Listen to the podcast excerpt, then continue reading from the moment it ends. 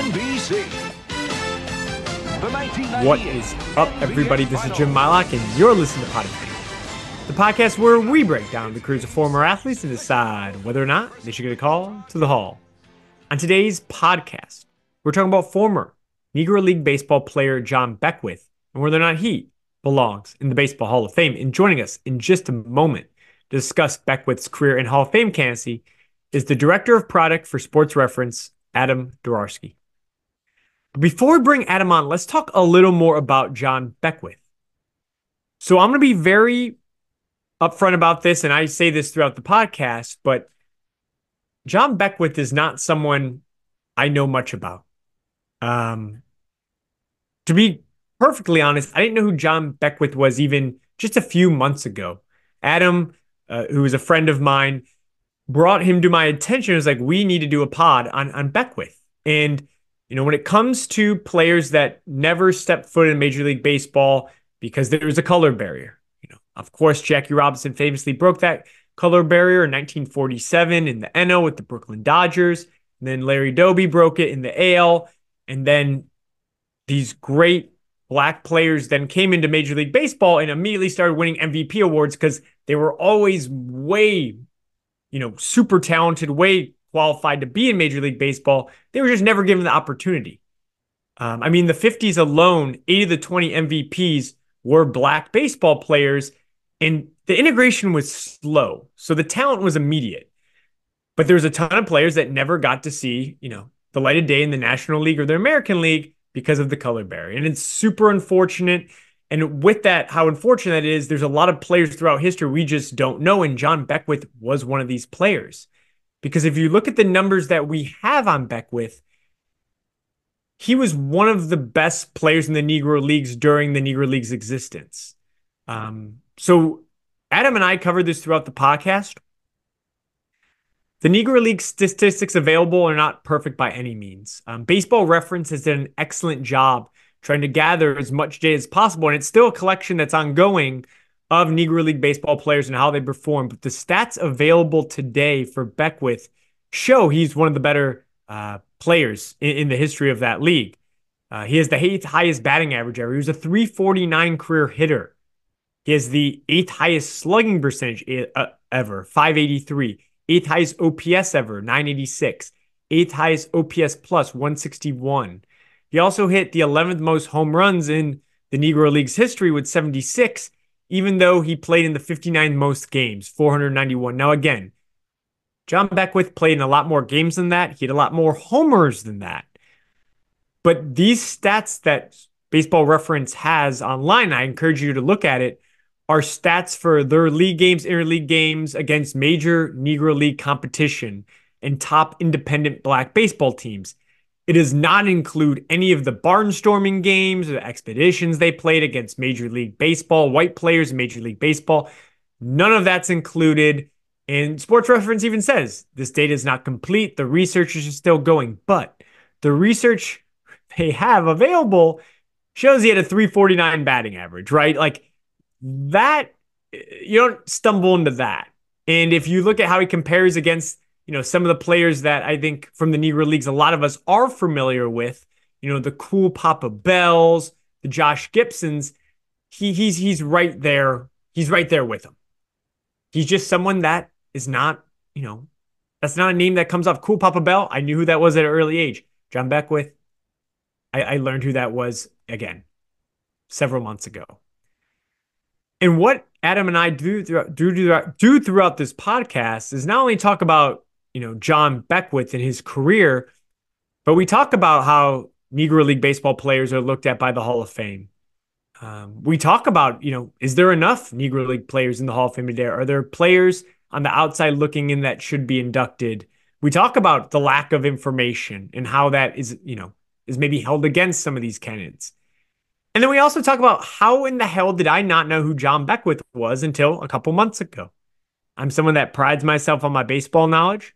I feel like I do know a good amount of Negro League players, but John Beckwith was someone I, again, I did not know about. And I'm still learning about now. And Adam does a great job on this podcast of informing me of. And this is one of the best sluggers to never play in the National League or the American League. Someone who hit home runs that measured 460, maybe 500 feet. And it's just someone that, again, is not brought up a lot. So if you know who John Beckwith was before you clicked on this podcast today, you know, you know more than me already. So you're not going to learn anything from me on this podcast, but you might learn a, a good deal from Adam. If you've never heard of Beckwith, you and I are in the same boat, and you're going to learn, again, a ton from Adam today. So I had a ton of fun talking about John Beckwith with Adam today. I learned so much. Uh, there is a chance Beckwith could be on the ballot for 2025. It'll be up to the Classic Baseball Era Committee to vote for him. Um, he has to get on the ballot first, though. So that will be coming up in the next year. Uh, but after this podcast, I know a lot more about Beckwith, and I definitely think he deserves that minimum to be on that ballot. Do I think he should be elected? Well, that's what the end of the podcast is for. But we do have a great pod for you today. I want to do apologize. I believe I might say it's Beckwith. I think I say Beckworth several times throughout the podcast. I don't know who John Beckworth is. I, I don't know if that's a person. Um, so I do apologize for that. I, I correct myself sometimes, but then I notice I almost say it every time I say John Beckwith. This could be because I just learned who this was a couple months ago. But bear with me during those times. But without further ado, let's bring on Adam.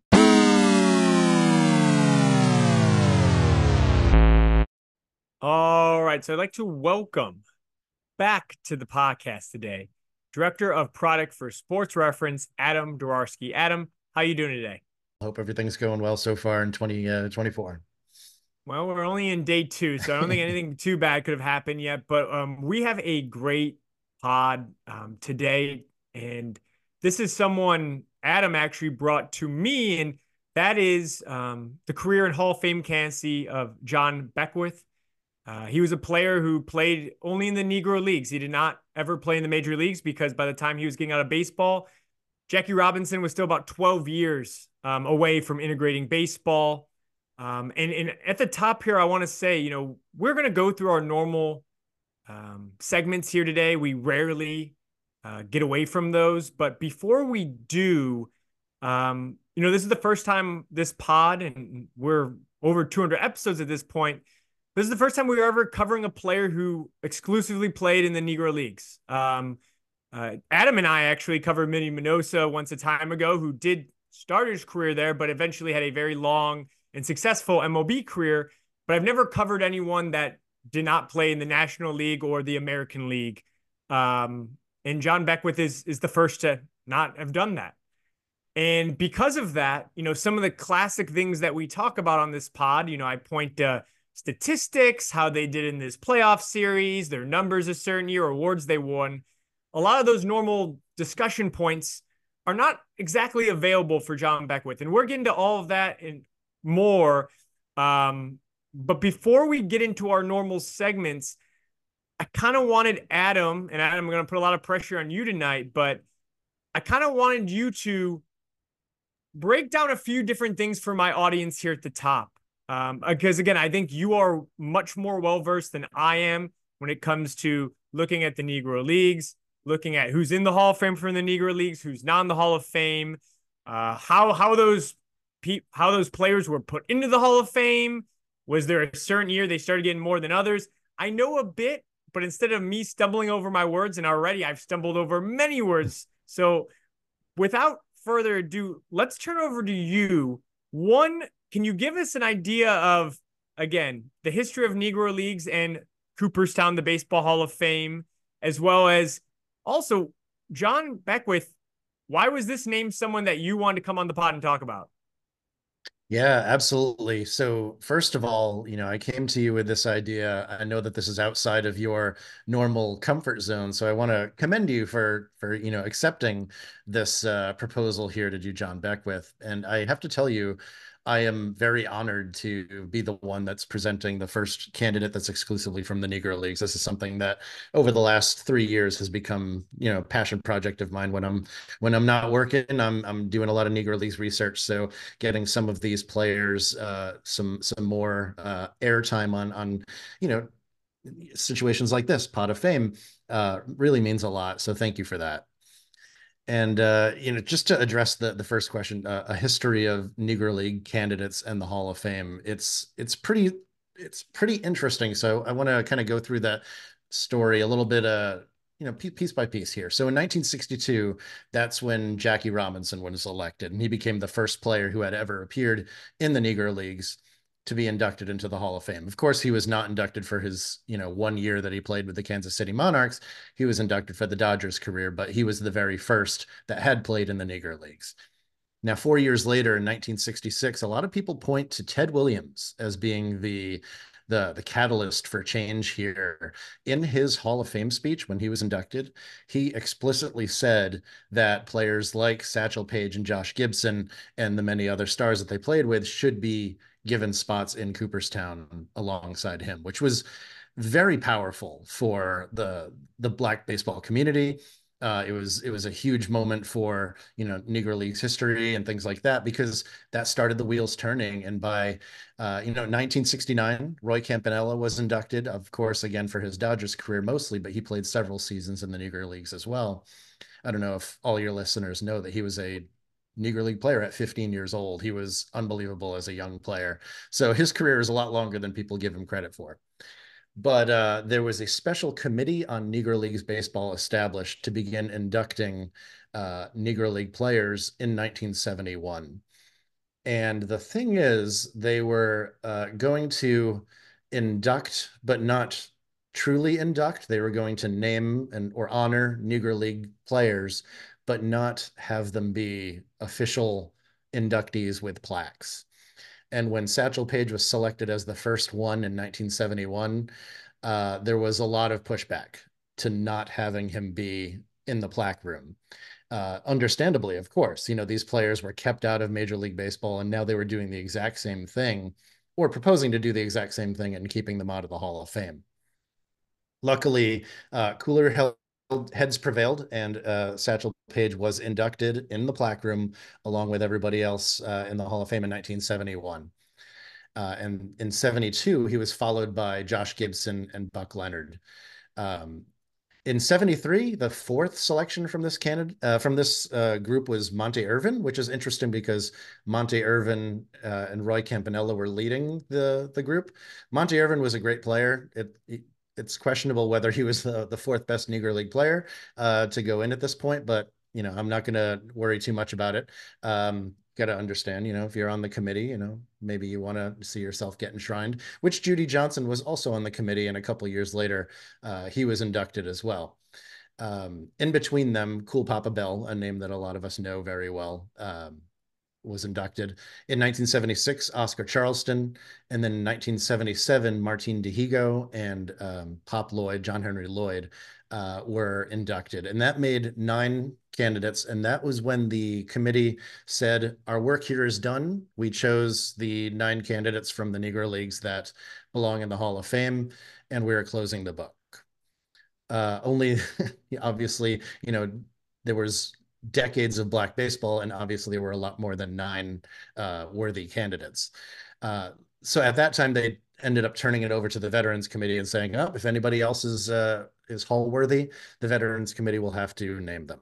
Of course, the Veterans Committee was also going to be handling all the players from the white leagues, all the executives, all the managers, all the umpires, and from '78 to '94, uh, there were 25 white candidates inducted, and then only two more from the Negro Leagues. One of them, Rube Foster, literally the father of the Negro Leagues. It took until the the 10th candidate for him to be inducted. And then another, Ray Dandridge, um, who, you know, I, I don't want to speak badly of Ray Dandridge. He just wasn't a player on the same level as, as some of the candidates that we're seeing uh, still on the outside. So that was, you know, 78 to 94 we only had two. And then the uh, the Veterans Committee was given a quota system. Essentially, they needed to have a black candidate go in every year. And uh, Irvin and Campanella was still involved in this group. Uh, Leon Day, Willie Foster, Willie Wells, finally Bullet Rogan, who I believe is the number one most valuable player in the history of the Negro Leagues. Smokey Joe Williams, Turkey Stearnes, and Hilton Smith. Now, in particular, there you got like Willie Wells, Bullet Rogan, Smokey Joe Williams, and Turkey Stearnes. Those are four of easily the top 10, if not four of the top eight uh, Negro League candidates ever. Uh, so that was, uh, and partway through that that stretch is when Buck O'Neil joined the group too to get um, these candidates inducted. So that brings us to 2001. At that point, they established a special committee on Negro Leagues, and a $250,000 grant uh, comes from Major League Baseball to secure as much research and statistics as possible. And they do a study over many, many, years. well, it, it was like four years, many, many. But yeah, uh, in, in 2005, the study was complete, and they were prepping this for the 2006 election that people may have, may remember. Uh, this was a pretty big election for the Negro Leagues. So there were 94 names on the preliminary ballot. Uh, 39 made it to a final ballot and they inducted 17 candidates. And it was at this point where they were like, okay, we just want to make sure we've got everybody. And now we're going to really close the book on the Negro Leagues. So in those 17 were 11 players and uh, six that were given the category of executive and pioneer. Now, they were the first non players elected at all from the Negro Leagues besides Rube Foster, who, you know, he founded the Negro National League. He was a tremendous player. He was a tremendous manager. But uh, so those those six non-players, who many of them did play, but they were in as executives and pioneers. So at this point, I think there's like 35 total Negro League uh, Hall of Famers, and they close the book again. And that brings us all the way to uh, 2022 when the era committees uh, they re reformatted the, the, era committees. If you remember the the era committees when they first came out, the oldest uh, era committee was called the pre-integration era, which was a terrible name because it just highlighted the fact that not only were they still reviewing candidates from white baseball when it was segregated, but they had closed the book on black baseball. So luckily in 2022, they opened up uh, the inductions again with the, uh, er, uh, the early baseball era committee to include the Negro Leagues again. And that's when we saw uh, Buck O'Neil and Bud Fowler uh, honored with Hall of Fame selections. And then also on the um, the Golden Days era, Minnie Minoso was finally selected that same year. So in a way, we had three candidates from the Negro Leagues go in that year. But it was interesting that after all those years, 15 years of no selections and a lot of statistical research, it was two pioneers that went in, uh, not anybody for their stats. Uh, the ballot did have Vic Harris, who is a tremendous manager and player, John Donaldson, who is a pioneering barnstormer, but then George Scales, Dick Redding, Grant Johnson, they were all on the ballot as well.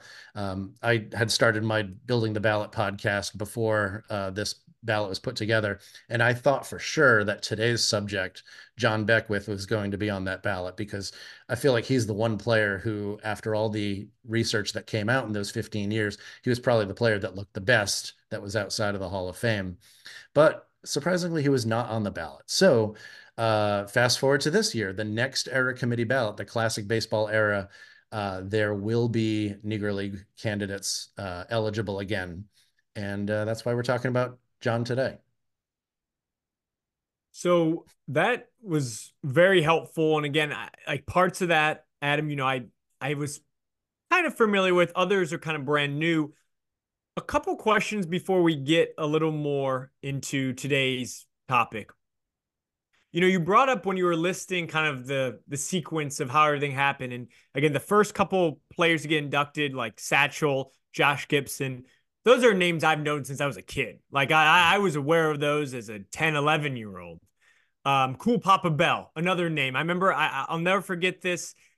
My favorite book ever. I think I wore it down to where, you know, it fell apart. Um, so RIP to my book, but it was like top 150 athletes ever. And each page was a, a biography. It was for like a kid, mm. but each page was biography. And they had Satchel Paige, they had Josh Gibson and they had Cool Papa Bell in this book. And this was about all sports, not just baseball.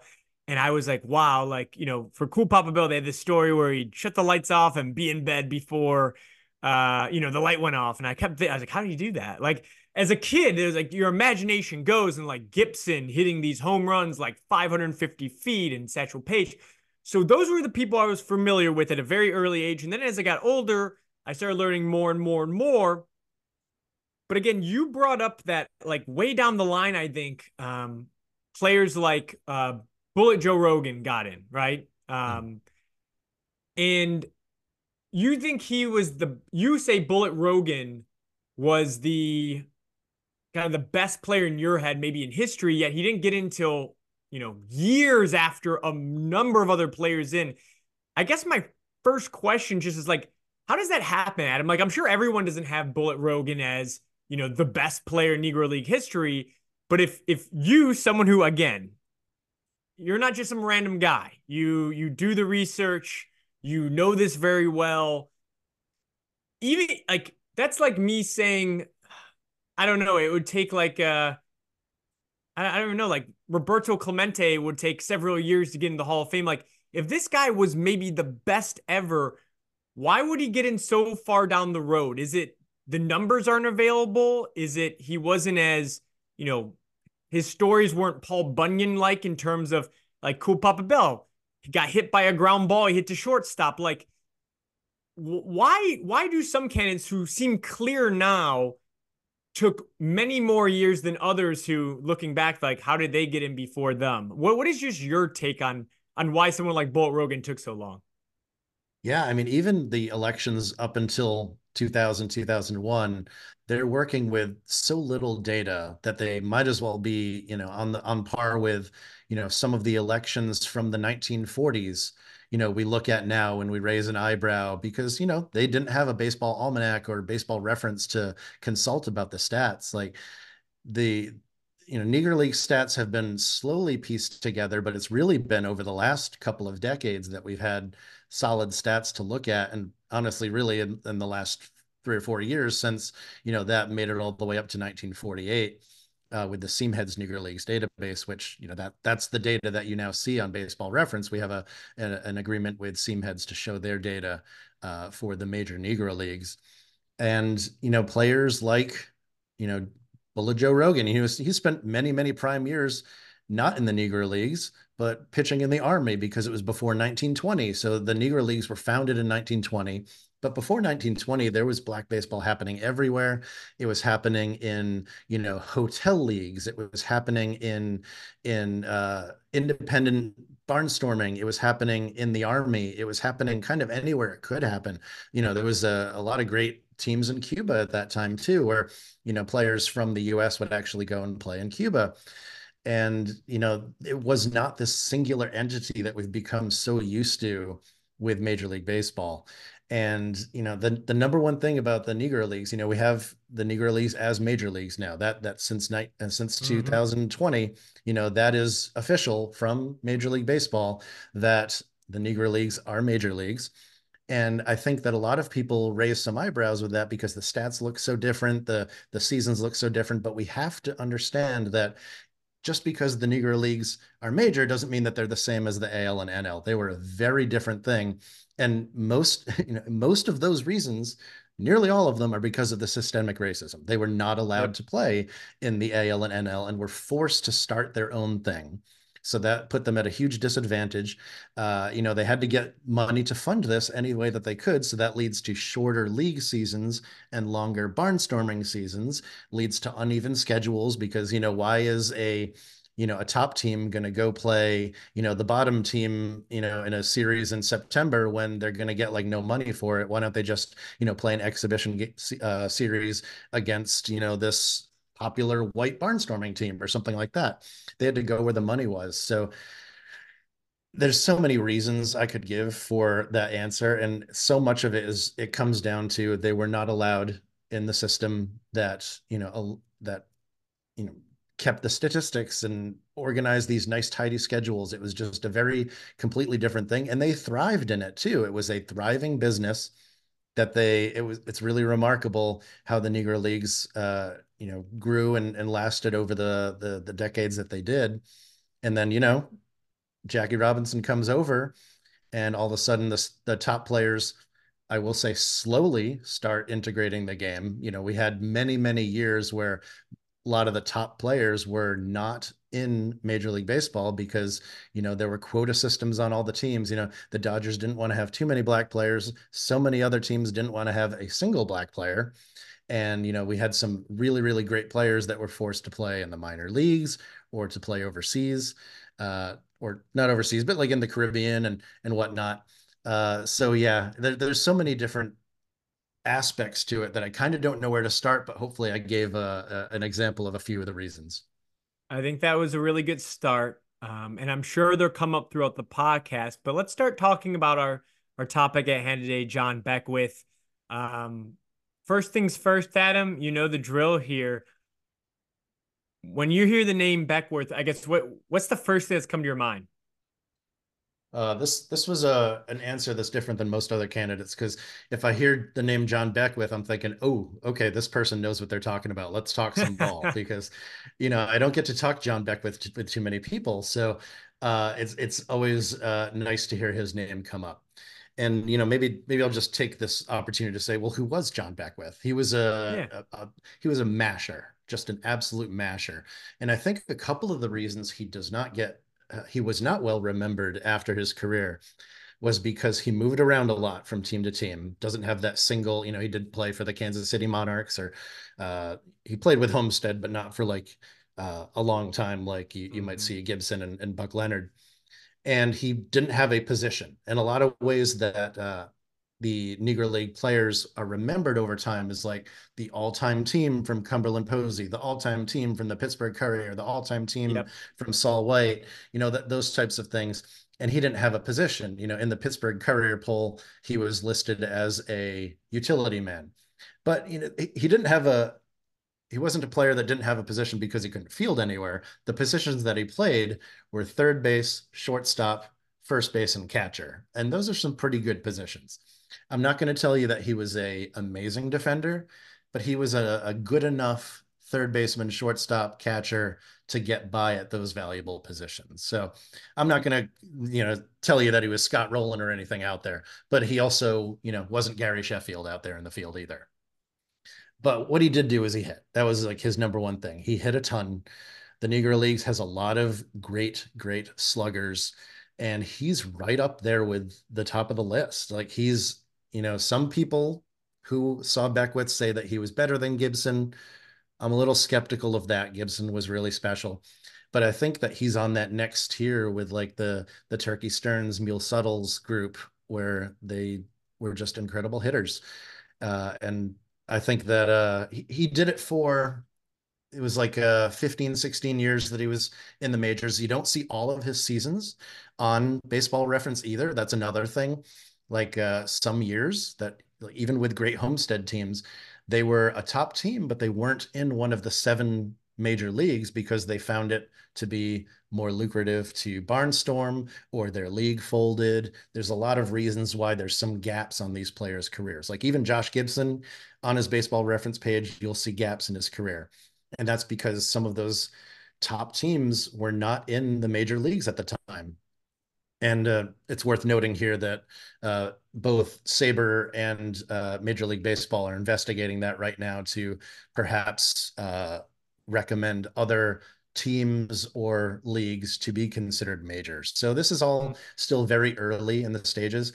Uh, I'm lucky enough to be on that SABR committee, so that's been a lot of fun to to dig into, like the lineages of some of these franchises. You know, you've got the same franchise that might have played in four different Negro leagues, but you know, they they were starting with very little money. So we had leagues fold, we had teams move, we had leagues start up again, or leagues that were only considered major for one season. It was a very um, I don't know what it was a rocky start, but you know, you got to figure like when you know the National League started and the American Association was out there and the Players League and the Union Association. It you know when the White League started, it was not you know clean like here is the start of the history of the national league and it will be 16 teams all the way through from here on out you know that type of thing it, you know there was a lot of rockiness before it really started to settle and the negro league experienced that too they just experienced it in the 20s and 30s instead of the 1870s and 80s yeah, and and two two things I want to hit on, Adam, that you brought up. So one, you brought up, you know, he never he he moved around a lot. Um, he was never, you know, when I, when I think of the Negro Leagues, the first teams I think about are the Grays and, and the Monarchs. I think that's just I think that's a lot because of Satchel and, and Josh Gibson, to be perfectly honest. Right. And he kind of moved around throughout his career. But something I also noticed, and I don't I don't know if you have a take here, but I was looking at all the, the players in the Hall of Fame today from the Negro Leagues or who mainly play the Negro Leagues, and it it does seem like most of the names I'm most familiar with and I know and that are in the Hall of Fame mostly like played the their best baseball or were more well known in the 30s into the 40s. Um, where you know Beckwith here, um, at least if I'm looking at kind of his main career here, it kind of is all in the 20s and by the 30s, you know, with baseball reference, I know you just kind of acknowledge a lot of the barnstorming ones. They're not counted in this. This is just strictly like games that are major Negro League competition as you all see fit right now. But I mean, he only played on here. I'm looking at right now nine games in the 30s. Everything else is in the 20s. Does that hurt him at all? Like, is, is the 30s and 40s of Negro Leagues because it's getting closer and closer and closer to actually breaking in to the uh, you know American National League of Major League Baseball? Is that why I know those players more? Is that why they're cl- like? Do the 20s and below? Because you said the Negro Leagues got kind of started right around 1920 are those players not given the shaft, but are we not thinking about them more or talking about them more? Because again, I didn't get the exact countdown, but when I looked through all the players that are in, it looked like well over a majority kind of played in the 30s into the early 40s, and the 20s seem to be a little more neglected in terms of players representing him from that era. Because if I'm looking at the 20s, he seems like he was easily one of the best players in that decade it just seems like that decade for some reason might get ignored a little more than the 30s. I'll be honest, I, I don't know if I've I've noticed that. I mean, the 20s had some great hitters there too. Oscar Charleston, everybody knows. Yep. Uh, Turkey Stearnes, Mule Suttles. You know, a lot of those those players are, are, pretty well known. Although took took until 2006 for Mule Suttles to get in. So I'm I'm always curious to see like what are the players that people do know. And, you know, Suttles is a great example of a guy that it took forever to get in as well. And I think that it's a similar type of thing to, to Beckwith, where he was, you look at the statistical performance and he's just undeniably like on the level with those players. And they were kept out. And there's there's others too from the 20s that I think are are horribly overrated. You know, two of my favorites are are Heavy Johnson and, and Dobie Moore and I think that some of that too is those players lost some of their prime playing in the army. Uh, Heavy Johnson in mm. particular played seven years in the in the army, and uh, then he joined the Negro Leagues and won a triple crown um, in in a stacked league. But yeah, I, I hadn't really considered the the the twenties being less. Well, because like I look like you you know you brought Mule right. He he is playing from 1924 to 1944. So he plays hmm. the entire 30s. Um, you brought up Turkey Stearnes. He goes 1923 to 1940. So he plays the entire 30s. Um, I, I guess I just I, I, I seem to notice like Cool Papa Bell. Yes, he started in the 20s, but he played through 46. Gibson, some of his prime years. You know, he's 1930 through 1946. I guess again the, the people and again I am a novice when it comes to this, but it seems like the players I'm very familiar with. It seems like almost all of them, like Buck Leonard, 1935 to 1948, they seem to all play a good part of their career, if not most of their career, in the 30s into the 40s. And those are the names, at least, again, I, I will continuously hit on this. Mm. I am not an expert on this by any means, but I do know a good amount about baseball history. And it does seem like the, you know, 10 to 12 players I'm pretty for, familiar with and I knew about years ago all seem to at least have a good part of their career happen in the 30s, 40s, not so much in the 20s, other than I would say, um, I, mean, Oscar Charleston still played 1920 to 1941. So he still played through that 30s. And, and again, I, I, part of me thinks, again, when, when reference started putting this all um, on, which was a godsend because I always was curious, you know, what was Josh Gibson doing? What mm-hmm. were Satchel Paige's statistics? I didn't have anywhere else to go really to find that information.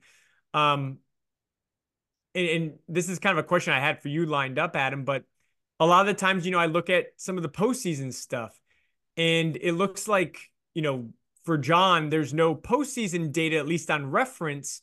Was there a starting point when that started to get tracked, or is there a starting point of when that dug up? Because, you know, he doesn't have any, but I look at all these other players I'm talking about, and they had, you know, multiple appearances in the Negro League World Series or some sort of playoff format. Is that why I know them more? Is that why they're talked about more? I was just trying to mm-hmm. figure all this out because, again, I did not know this name before you brought him up to me. And I'm just trying to figure out why why that is. Like, why don't I know this name? So I could be spitballing here, but that was something I noticed as a theme. It just seemed like I knew a lot of the players from this certain decade or two in the 1920s, unless they played a good amount in the 30s and 40s. It seems like I'm more unaware of them than others.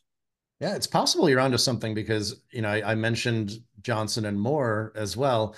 I would put them with Beckwith as the three best players from the Negro Leagues that are outside the Hall of Fame, and really none of them had substantial careers in the 30s. Like Dobie Moore was was long gone by then, uh, so there could be something to it.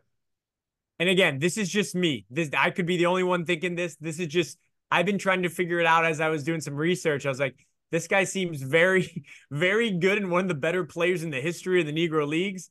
Uh, it's a little shocking and maybe slightly disturbing as a baseball fan that I'm just finding him about because I am privileged enough to know you, Adam, and you're bringing this stuff to my attention, which was why I was so excited to bring this to my audience because I'm sure there's plenty of my listeners that might know who John is, but I'm going to guess there's a ton that don't. So the fact that we are even able to talk about him here is kind of a big deal. Uh, and the fact that I'm just finding out now, I want to spread the word out there. So again, I'll probably thank you several times throughout this, but thank you for bringing this to me because it's super helpful for me to understand this. Because again, I'm sure there's other players I do not, I'm not aware of, especially that played maybe in the 20s, because that seems to be a decade that's a blind spot for me. But Adam, I do want to move to our next segment here. And we call this that memorable moment.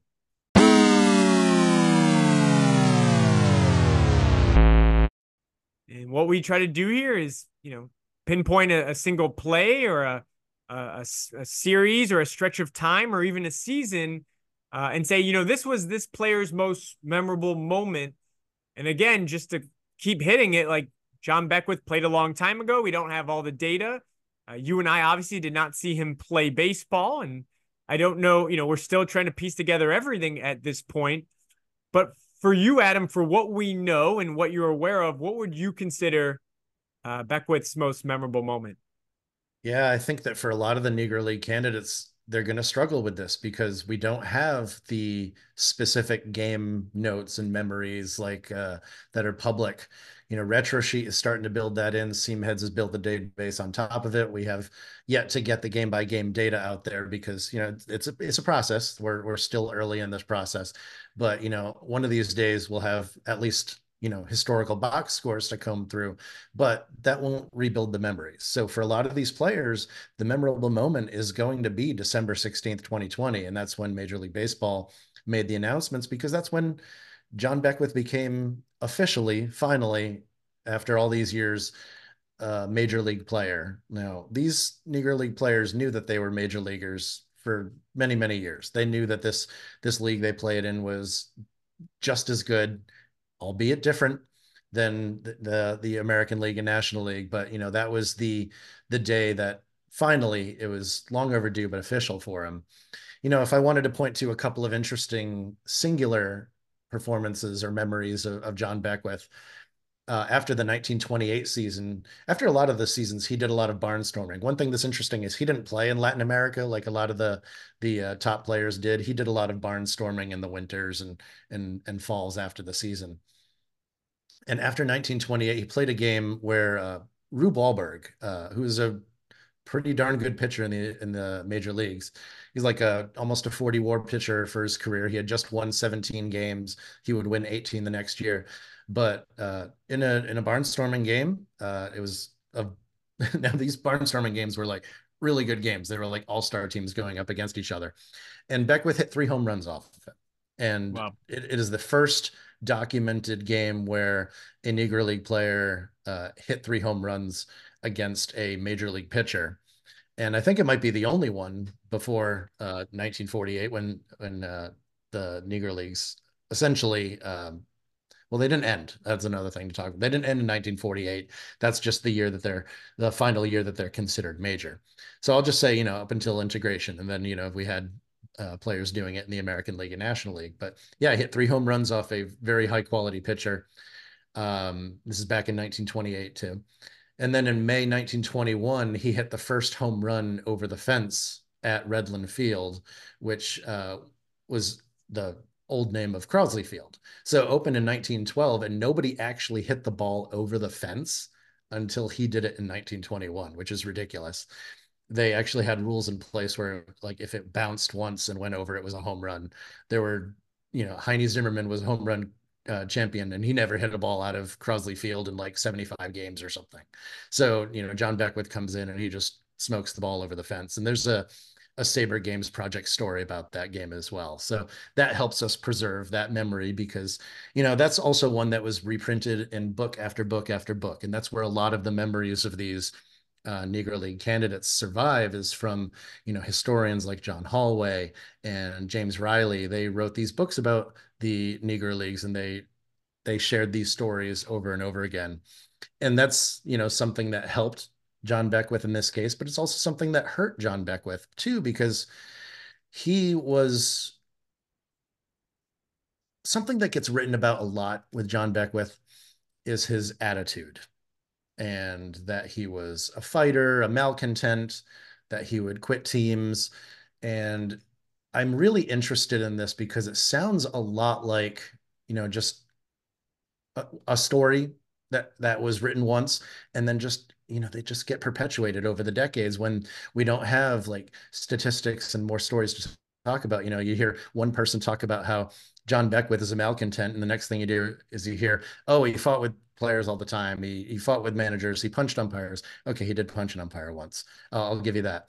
But uh you know you also hear quotes from turkey stearnes. He's like i played with the guy. He was he was intense but like he would never like he was not a problem. He was one of the best teammates that he ever had. And you get a lot of quotes like that. People just say that he was intense. And, uh, you know, I hear a lot of uh, comparisons maybe to, you know, the way Dick Allen was handled in his career, where he was misunderstood and, you know, he commanded respect. And if he didn't get that, it was a problem and but the thing is he should have commanded that respect and uh, i think it's it's interesting to see how that followed him and i think that's probably why he didn't get in in 2006 is they were focusing a lot on things like character and john beckwith has been uh, labeled as a, maybe a bad character guy and i think that that's one of the reasons why he hasn't uh, made it into the hall of fame yet.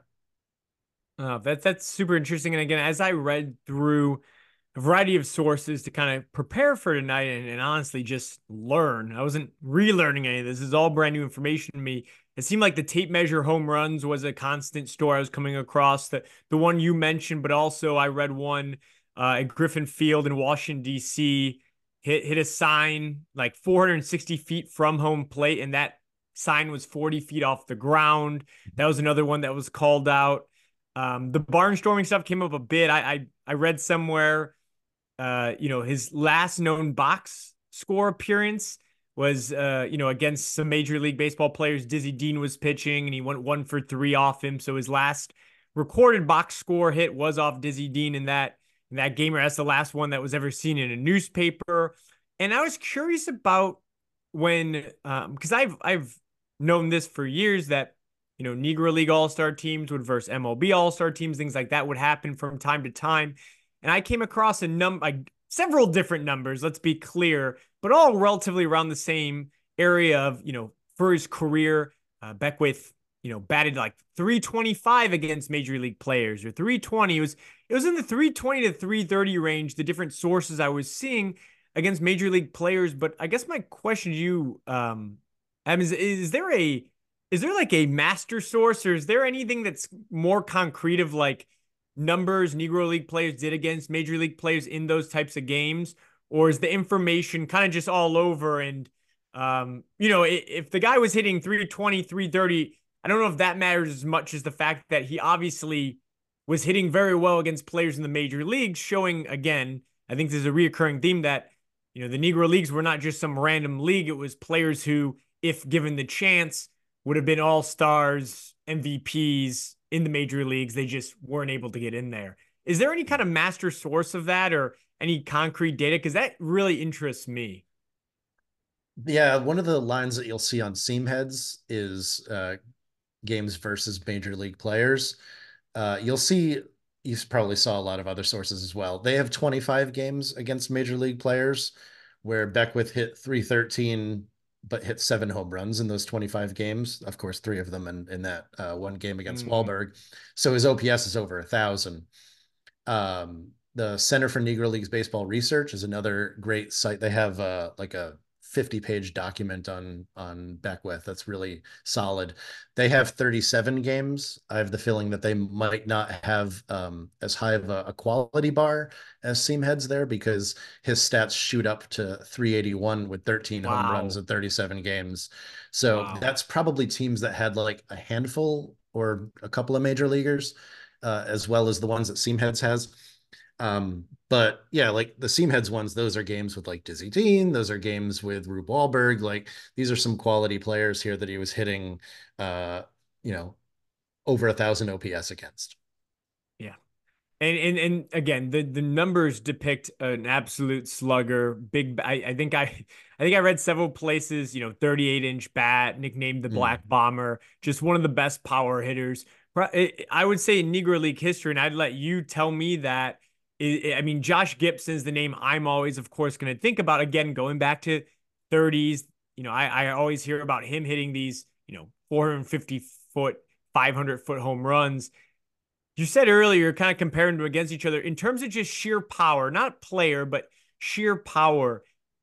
Would you consider Beckwith the biggest slugger from a power standpoint from the Negro Leagues that did not play, you know, in the American International League, or is he just a step below, you know, a, a Josh Gibson or or even a Turkey Stearnes or a Mule Mule Suttles? Oh gosh, you you named all the big ones there. I think that uh, you know, when talking about I think Gibson, Charleston, Leonard, Stearnes, and maybe Willard Brown are probably I would put them a tick above uh, John Beckwith. Okay. But I think that he's in a group of like, I think he's right on par with Mule Suttles. Cristobal Torriente, the great Cuban slugger, was was unbelievable as well. Uh, Pete Hill played most of his career before 1920. He was a great slugger. Jud Wilson, uh, he didn't have the power, but he had the the patience that made up for it. But in terms of like power, yeah, I think Heavy Johnson is actually another good comp uh, for for John Beckwith, where those two they just flat out mashed. I think the difference between Beckwith and Johnson is that Beckwith played more valuable positions. He played like short and third, whereas Johnson was an outfielder, although he did catch some in his early days. And I think, you know, we got to throw Bullet Rogan in there. Bullet Rogan was the Shohei Ohtani, though. He, you know, had the power, he had the the batting average and everything, but he also was the ace of the staff and uh, a great base runner and a great center fielder and everything too. So uh, I think he's he's near the top. I'm not going to say that he's at the top. I mean, Charleston was so special too, and Leonard Stearnes Brown. I think those guys are. You know, Willard Brown is probably the one that we haven't mentioned yet. I think he's very underrated because, um, you know, he was given a very very short trial in the American League and it didn't work out, and he was sent right back to the Negro Leagues. But yeah, that that's good company to keep though. If you're talking about the the best sluggers in in Negro League history. All right, that might be a good segue into our next segment. We call this And Twins.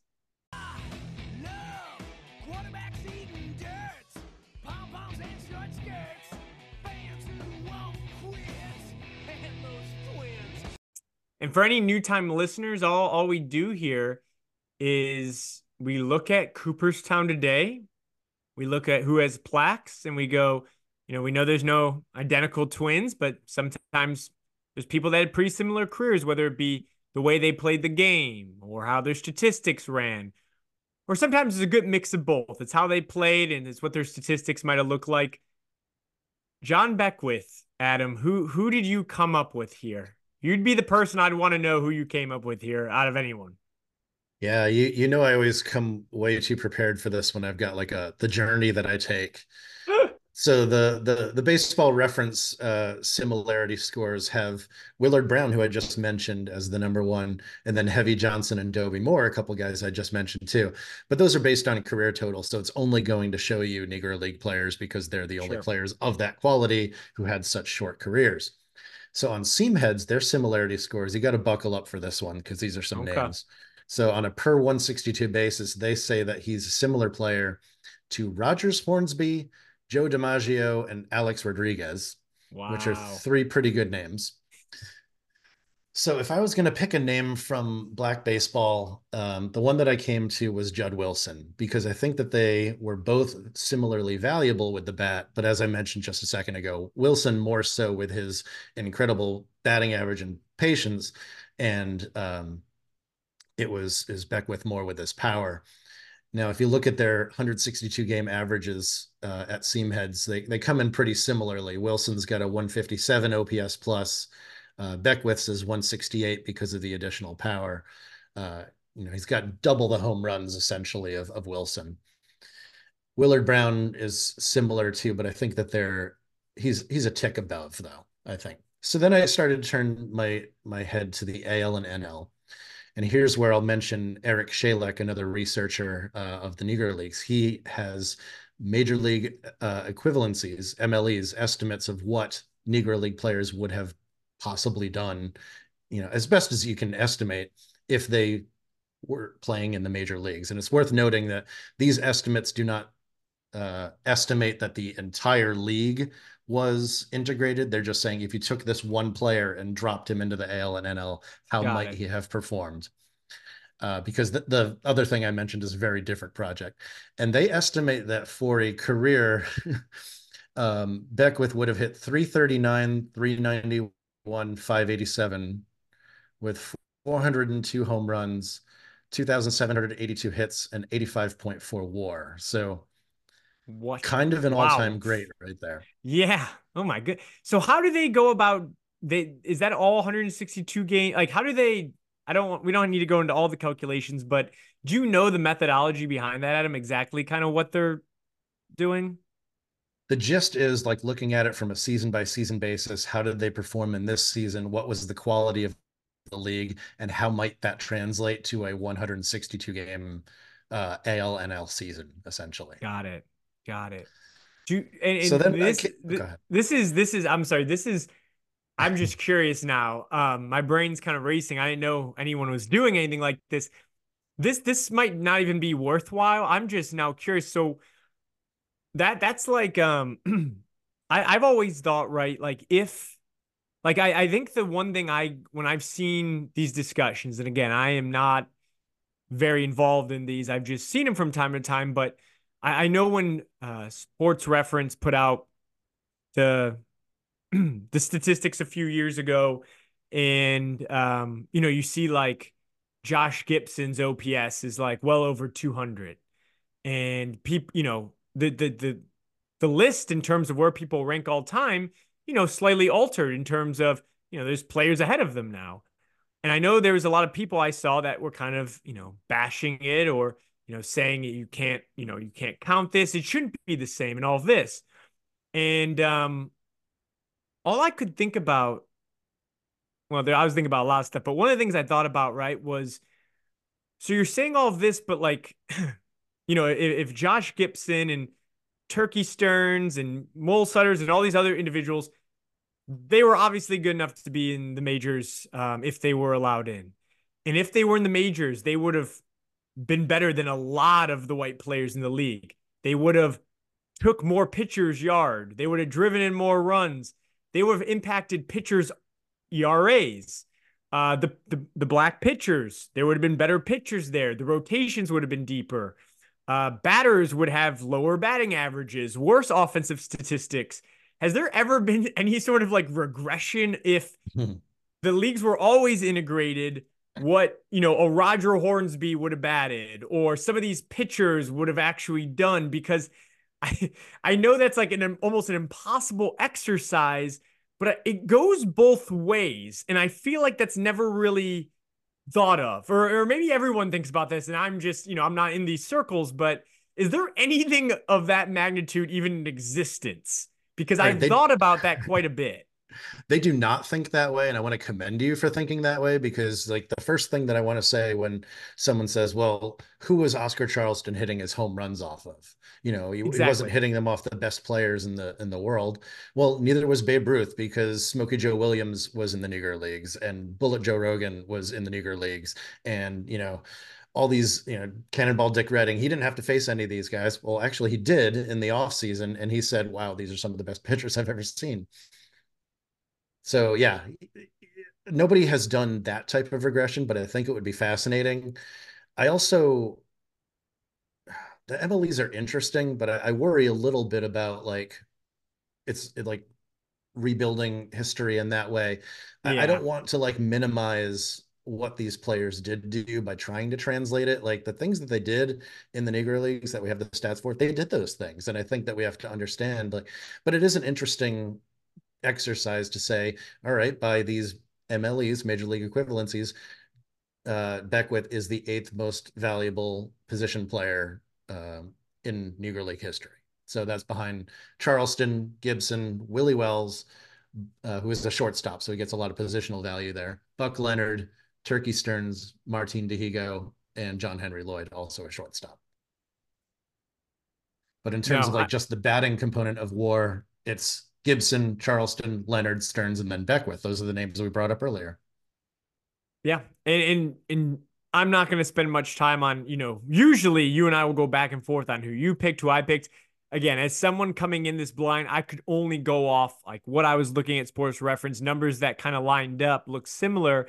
And I actually had two of the players you brought. I had Willard Brown and Jud Wilson down just because they, you know, again, they look like power hitters. Their slash lines were fairly similar. It's just, you know, Jud Wilson almost had double the amount of games played.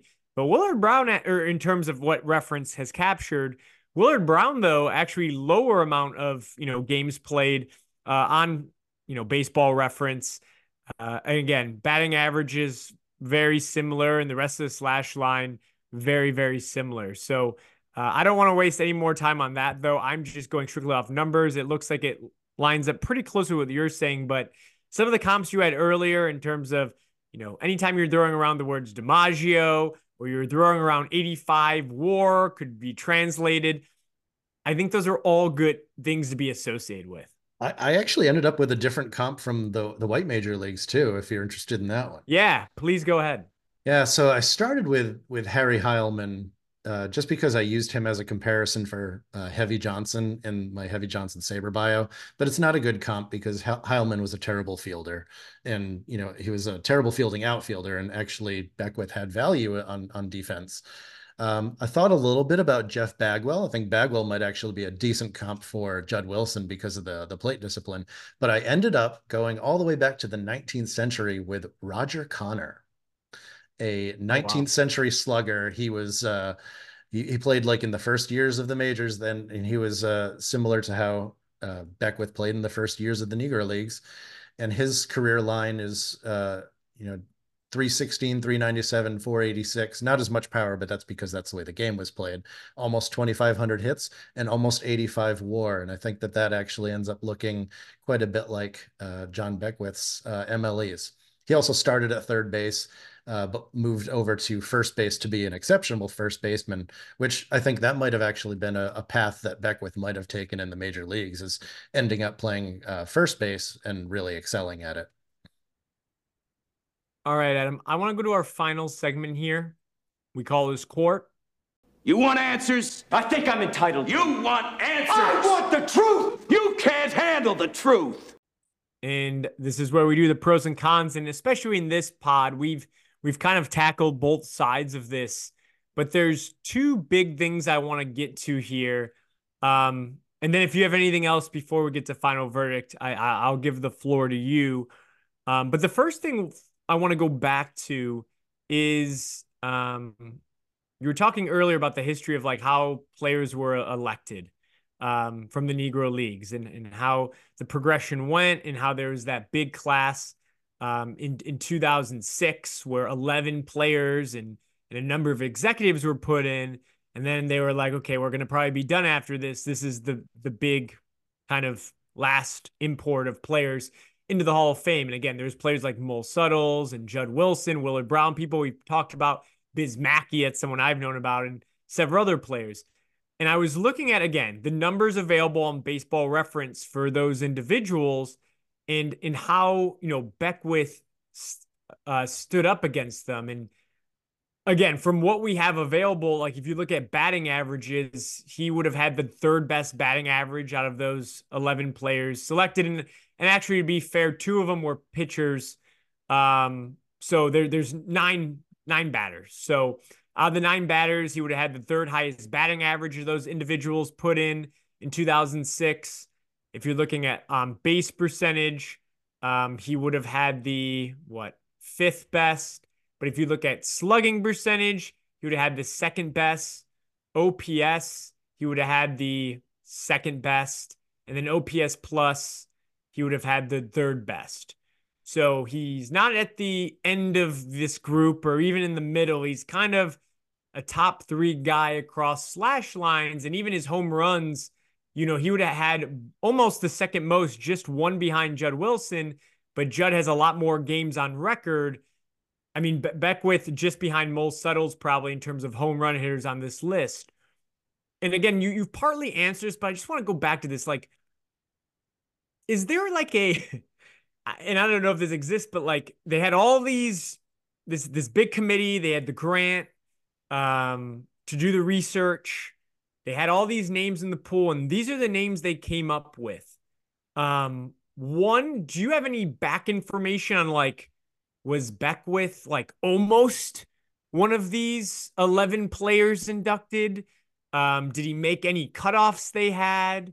Was he not even at top of mind? Um, like, do you know any information there? Because again, the numbers we have available today, he looks like a better hitter than most of these players uh, uh, that were inducted. And it's hard for me to believe if they had this kind of information available, Beckwith would be left off. So, Adam, do you know, like, was he close to making this cut? Was he in the big conversation? Or was he a name that got cut pretty early in the process? And this might be a unanswerable question. I just kind of had to know because I look at this and it's not really making too much sense to me, at least from the numbers I'm looking at today. Yeah, it's a great question. I I don't have a lot of inside information there. Uh, I do know that John Holway, the famous Negro Leagues researcher, right after the election, he was he was lambasting the committee for not selecting uh, folks like uh, John Beckwith and Dick Lundy. I think was another big one he was pushing for. He's a great one too, but I think a lot of it may have focused on the uh, the character clause, and they wanted to make sure that they were, you know, bringing in good characters too. There's one quote in one book um, that came out a couple of years ago where somebody did talk to one of the people on the committee and said, well, we couldn't elect Dobie Moore because how are you going to explain to people that you just elected someone whose career ended because he was just shot by a prostitute, you know, that type of mm-hmm. thing, which is how his career ended. He was the greatest all around shortstop for just a few years. And I think that that was maybe focused on a little bit more than his statistical record. One thing that I did hear was like, his statistical record was one of the latest maybe to to come fully into the the picture because he is has been a lesser known player. So you know people haven't been talking about his stats as long. And you know as the stats were you know slowly being compiled he just kept looking better and better and better. So he hasn't had he hasn't been at the top of the list for as long. So it's been more more of a slow climb uh, for Beckwith and I think now with with the numbers on baseball reference and the numbers on Seamheads and the numbers that will additionally come to to baseball reference in the future he's just going to keep looking better and better and he'll be impossible to ignore at that point. Okay that that that's that's very helpful to know and that kind of leads me a little bit to my the final question i had down here. I you know i'm looking at the players that played and again this is all through baseball reference adam this is basically a commercial for baseball reference tonight i'm not gonna lie i I definitely have never called out your company this many times in a podcast. So um, shout out baseball reference though. Uh, but I was looking at the Negro League players not in the Hall of Fame today, uh, with at least 1,500 plate appearances uh, recorded. And I was looking at where Beckwith ranked among those individuals. And, you know, he's almost at the top of the list or near the top of the list for everything. You know, it batting average, he was third. On base, he was seventh. Slugging percentage, second. OPS, second. OPS plus, second. Home runs, fourth. Doubles, fifth. RBIs, eighth. And the fact that he's that high in some of those counting stats, like home runs, doubles, RBIs, when he has not many games on record uh, on on Sports Reference, really shows just how dominant of an offensive force he was. So when I look at that, I'm like, if they were to put another Negro League player in, he would have to be at the top of the list, as you just mentioned. So, Adam, my question for you is Is Beckwith right now, today, the best Negro League player not in Cooperstown? He is. I have been saying that he is the best. I think what I what I mean to say is that he has the best case. Okay. And the how that's different is like I think Dobie Moore was a better player all around, but he played six plus years in the Negro Leagues. He missed four years playing in the military, and then his career ended because he was shot. And you know, I, I think at his prime, he was the better player. Heavy Johnson may have even been a slightly better hitter, but I do think that uh, Beckwith is probably the better all around player. Uh, but if you count the seven years that Heavy Johnson missed, uh, then then it's another uh, another thing to factor there. There's some others like George Scales and Dick Lundy, who are right up there as well. But I think that Beckwith is just better than them. Uh, there's one from prior to 1920, a couple actually. Um, Grant Home Run Johnson. It was a great, you know, late 19th century, early 20th century player. Cannonball Dick Redding played in the early 20th century as well. They are fantastic players as well. Uh, but I, yeah, I, I, put Beckwith ahead of all of them. If I'm going to say that somebody was at a better, you know, Dobie Moore at his prime was probably a better player, but I think, like I said, Beckwith has the best case of anyone. So before we get to final verdict, Em, is there anything else you wanted to cover or touch on um, about John Beckwith's career?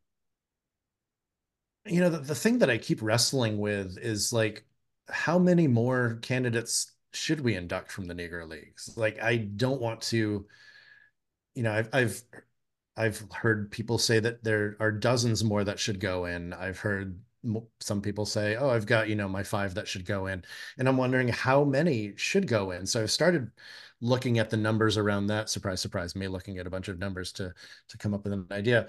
But uh, I looked at the Hall of Famers that were active from 1920 to 48, just players, not looking at like the the executives and and uh, whatnot. But there are 33 Hall of Famers who played in the Negro Leagues between 1920 and 48. Five of them, though, were inducted for their play in the American League and National League. That's Doby, Campanella Minoso, Jackie Robinson, and Willie Mays. So Mays played like part of one season there. So I really count him on the ALNL side.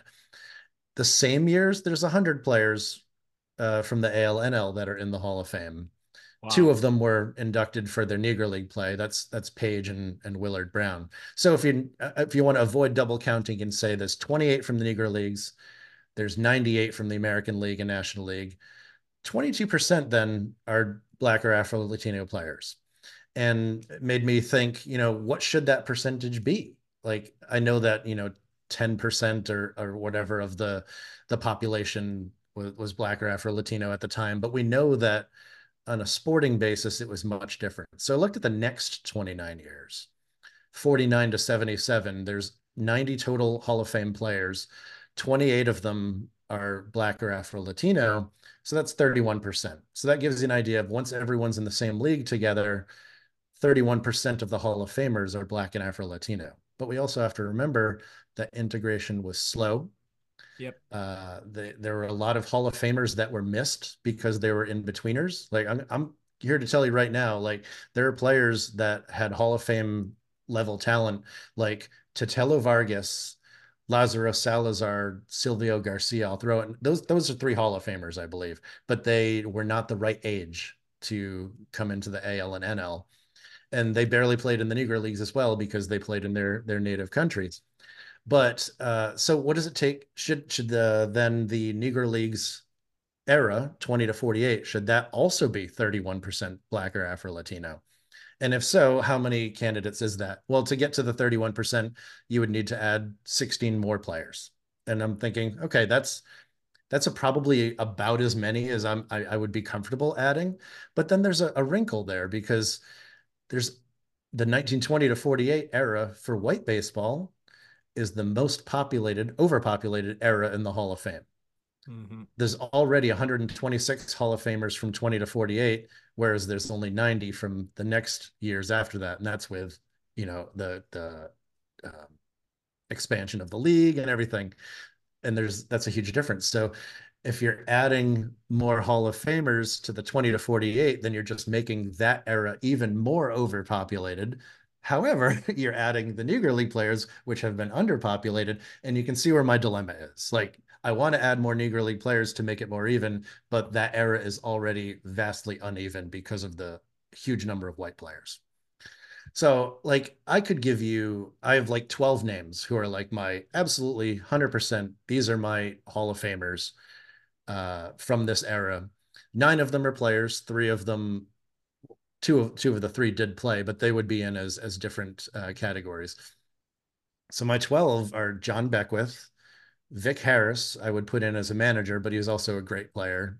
Think of like uh, if if Jose Cruz uh, was you know like a forty to fifty WAR player was a uh, manager on par with like uh, I don't know, you can almost say Joe Torre won seven uh, pennants, but that's Vic Harris, a no-brainer candidate as a manager.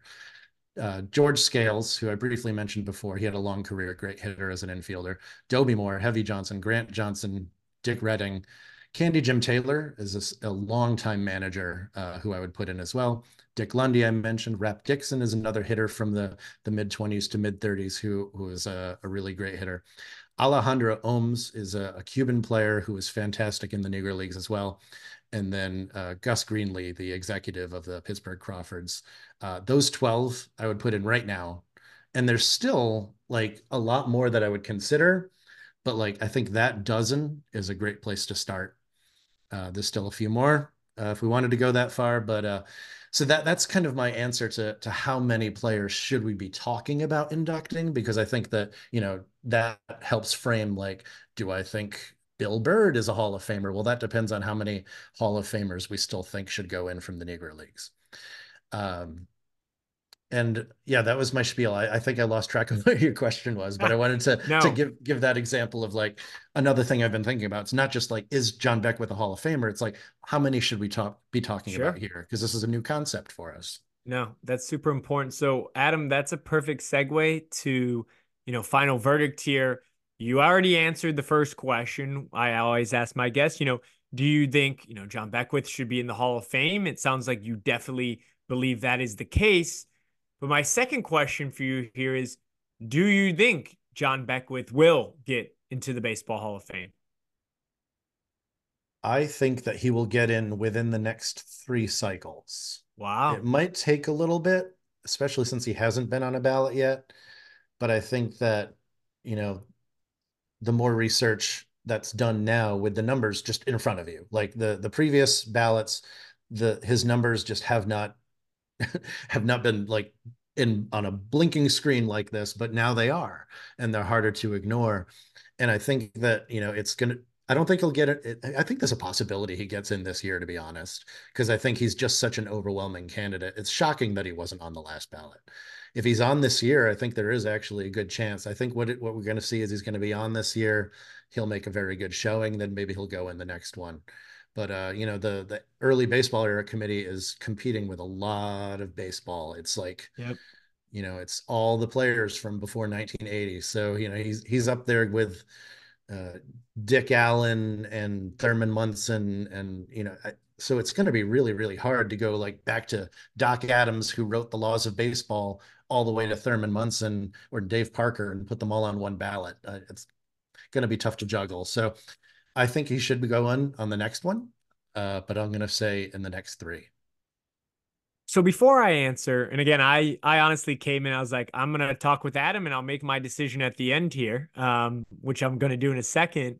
But to maybe stall and give myself a, a couple more minutes here, I guess my question to you, Adam, do you ha- like you you feel fairly confident John Beckwith might be on the next ballot for the classic baseball era? And again, that ballot scares me a little bit because now the classic baseball era is anyone prior to 1980, which is like 100 years, which is over 100 years actually, which is nuts. But that's how it is, and that's what it's going to be for at least the time being. Um, you seem fairly confident though he's going to be on there. Um, do you have like is there buzz in the like I I I don't get much sense on the Veterans Committee ever. Like I have an inside track. I, I wish I did. I, I don't. Has his name been buzzing around as being a, a probable candidate for you know the Veterans Committee next time around, or is this just you all like you figure and and maybe some of the people you talk to figure with the numbers now more prevalent that they can look to it's kind of a no-brainer that he has to be included even though we're looking at over 100 years of baseball history even though i'm sure there's some people out there. I think you made a very good case on why there's room for still several more negro league players to be in but i i feel like there's probably some people in the camp that like hey we took like that they're they're good like like we are good there we need to focus on some of these other errors um, that era of baseball has a lot of people in it already, as you mentioned. Um, like, do you have a sense that there is a good chance? Because I guess my fear of saying I, you know, I think he'll get elected is, you know, is he even going to get on the ballot? Because that ballot's even hard to get on, let alone get the number of votes needed. It's a very tough ballot to get on, even harder to get selected. Do you have do you have kind of not insider knowledge, Adam, but your confidence seems like you think he's going to be hmm. on. Um, do, do you have it? Can you to my listeners, do you do you have something that we don't know that that yes, this guy's going to be on the ballot? I I can't say that I have insider information. I just know that those committees tend to be made up of Negro League historians. Okay. And I have yet to find a Negro League historian, or they, they have some Negro League historians on them. And I've yet to find a Negro League historian who does not see John Beckwith as a slam dunk. Now, I'm going to ask you to to bear with me. I'm going to one of those researchers, Scott Simkus. I, I found this selection in a in a blog post that he was asked to contribute to about John Beckwith, and I think that it summarizes the John Beckwith case well. So maybe in court is a good time to just read this this section here. Yeah. And he starts right away. John Beckwith should be in the Hall of Fame. Of all the Negro Leaguers, his absence is one of Cooperstown's most egregious omissions. This may sound odd, but I think he was overlooked due to the lack of statistics when the Hall of Fame started including Negro Leaguers back in the early 1970s. What I mean is, by reputation, Beckwith has always been lumped in with Charleston, Gibson, Leonard, and Lloyd, the great hitters in black baseball history. But without data for any of them, the committees needed ways to differentiate one candidate from another. This is where character and personality came into play. Leonard was a great guy, as was Lloyd. Charleston and Gibson were tough, but undeniable legends and proven winners. Beckwith was an elite slugger, but had the reputation of a brawler and a difficult teammate and personality, and I suspect this became the dominant factor whenever his name came up for consideration. So much so that even after the stats emerged and people realized he was one of the top five black hitters before integration, Beckwith has been passed over several times. Being, quote, tough with a pricky personal, prickly personality has somehow become a disqualifying trait, even though there are dozens of similar personalities already enshrined in Cooperstown. Beckwith wasn't a criminal. As far as we know, he didn't steal from orphans or abuse women. And the only thing he killed was baseballs. And he did that about as well as anyone ever has. Put him in the Hall of Fame already. And that is from Scott Simkus, who uh, we actually mentioned on the Minnie Minoso episode because he's the one that did the, the research on the 4,000 hit club. That was a great way to lead me to and I I kind of figured it halfway through, and I kind of mm-hmm. think I knew where I was going in here. I just needed to make sure I had all the facts straight. I could think about this clearly, but you know, do I think John uh, Beckwith should be in? Um, all the numbers I'm seeing, um, and that especially, I mean, whenever you're talking about your like, I, I talk on this show a lot about contemporaries, the people you played with, and, and all that. Like, if you're grouped in that same conversation to to me that that speaks volume and then sometimes that speaks over you know the numbers themselves which also back him up here so for me i, I do think he should be in um, i think the one thing that i was always concerned of right is you know how, how many as you brought in like how many is too many or not too many but like how many should be in you know they have that final once and for all which it's never once and for all for anything but in 2006 they're like this is it we did the committee so I was like, okay, they took care of it. They must have got all the big names. But of course, as we've been talking throughout this, like all the information is not always available. Sometimes it's just personality wise. He didn't play for, you know, he doesn't have a team to to put behind him. He switched positions a lot. Like there's a lot of things kind of going against him. When you look at the numbers and how he's spoken about about the time period, it becomes pretty clear he should be in. And then the fact that the percentage of black players from that era is is so much lower than you know this and that's a whole nother thing why are there so many players from that era uh, mm-hmm. that are white in in the hall of fame it's a whole nother thing but in general i think that was my big thing like should there be more in you made some a really good case adam that there definitely should be a number of more and, and you're and you're taking a good look at it you're thinking about it the right way um, so that kind of cleared the only maybe hurdle there um, so I think he should be in. Now, do I think he will get in? That I asked you that kind of follow-up question a couple minutes ago because I feel like with the numbers now, he will get in. My only big concern is that classic baseball error, which is a concern for anyone for me at this point. That anyone prior to 1980, that is just such a jumble of players. Uh, I mean, some play like a lot of players could be on the same ballot and not even lived in it during the same like they never lived in the same time. Like they died before that player was born. Like that that's the difference we're talking about here. And I just could see people voting for every which way and it gets very hard to be elected from that committee. We'll see when this ballot comes out for the December of 2024 for the class of 2025 coming up. Um, if Beckwith gets on there and that committee can be somewhat rational in terms of how they're voting. I do think there I do think he can get in, but I I'm not very like I don't know how that's to look. Like I don't know how that's to play. I believe Adam, correct me if I'm wrong, this is going to be the first time that classic baseball era is is voting under this new structure with 1980 prior. Is that correct or have they voted once before? This will be the first time, yeah. Okay, and, so I guess I want to see how it runs. Like, mm-hmm. I, I, I almost will have a better answer next year. Like, even if John doesn't get on for this time, if he gets on the next one, if I can see how it runs, and and and if it's not a complete mess, um, I would say he's gonna get in. If that's just a complete mess, though, I, I don't know. Anyone prior to 1980 might have a lot of trouble getting in in the near future. So I'm kind of hedging a little bit here but I'm I'm comfortable with hedging right now on that. Yeah, I, I think that that's exactly the the biggest concerns that I have is like the the makeup of the committee and the fact that he wasn't on the early baseball committee ballot last time. That that worries me too. That was shocking. Like I figured he was about the the biggest slam dunk there was. Um, I'm not that the players they put on it were were terrible. I think you know John Donaldson is interesting as a pioneer, and Vic Harris, the manager I mentioned before, you, you know he's he's a easy call as a manager, and he almost made it in. Um, and uh, uh, George Tubby Scales was was on there as well, and Grant Home Run Johnson and Dick Redding. So they they were great picks, but for some reason Beckwith keeps getting overlooked, and I feel like at some point his time is going to have to come and and I just hope that uh he he takes advantage of it. All right, and well, I want to thank you for coming on to not just talk about John Beckwith, but to educate me on John Beckwith. It's not too many times I get to have someone on who completely just, I mean, what informs me about 80% now of what I know about an individual, but this was super helpful for me. I hope my listeners got a lot from it. Uh, I will now be very interested to see John Beckwith if he gets on the ballot coming out next year. Now, I have, I, I don't want to say skin in the game, but it's not, I will see that name and be like, okay, that's a, a Negro League player from the 1920s. I will know a good amount of information about him and I will be keeping up to date. So I now have that to look forward to. So, Adam, as always, love having you on. Thank you for the kind of history lesson today because honestly, a lot of that was brand new news to me. Um, before we get you out of here, you know, we plug baseball reference enough tonight. Uh, but anything else you want to throw out there? Where can people find you? What do you got going on?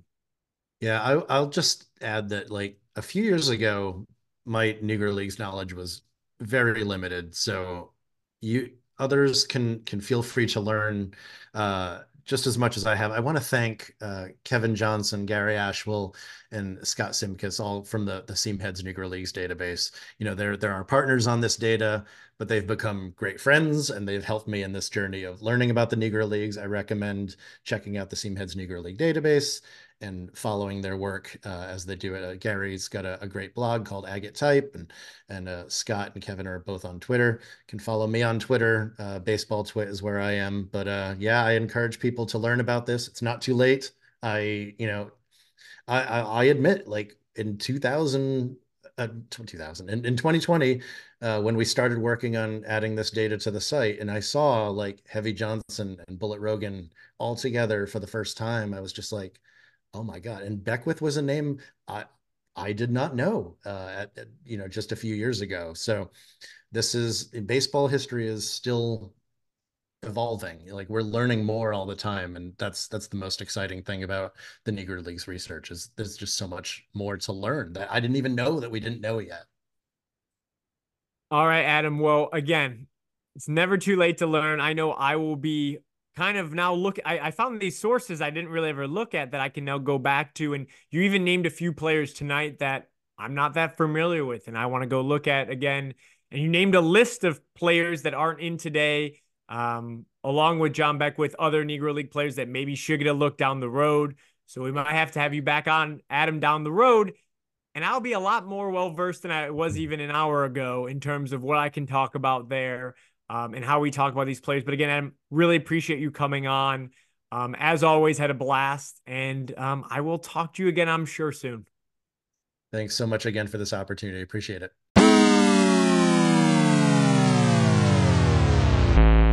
All right. I want to thank Adam again for coming on the podcast to talk about John Beckwith. Again, I apologize. I think I said Beckworth several times.